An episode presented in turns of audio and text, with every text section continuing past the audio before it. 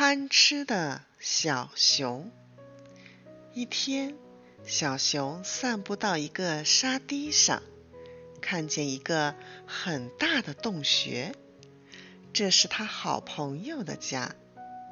小熊笑着喊道：“兔子拉比特在家吗？”“是小熊啊，请进吧。”兔子拉比特说。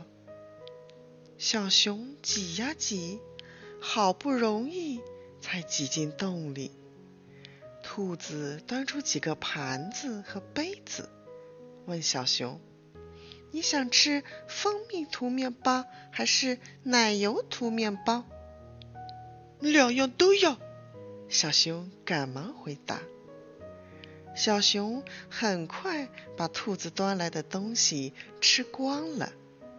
他站起来说：“该回家了。”眼睛却死盯着食品橱。兔子又端出两罐蜂蜜。小熊抱着蜜罐，大口的舔了起来。舔完后，咂着嘴巴又问道：“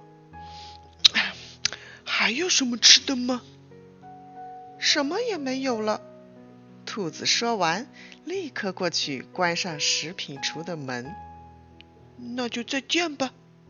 小熊说着，朝洞外爬去。它用前脚掌爬，后脚掌蹬。不一会儿，它的鼻子伸出了洞口。接着是前脚掌、肩膀，再接着……哎呦，哎呦，救命啊！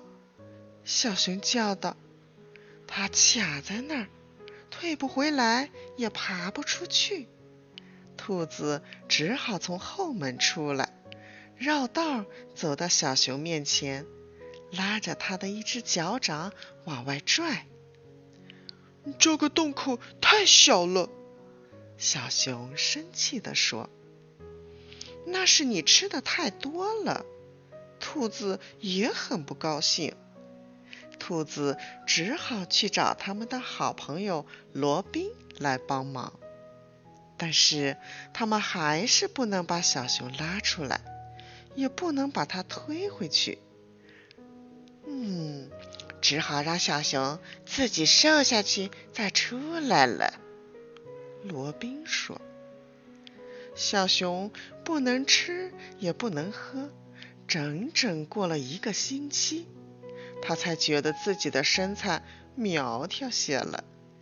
兔子叫来他所有的亲戚和朋友，他们一起使劲儿，才把小熊拉了出来。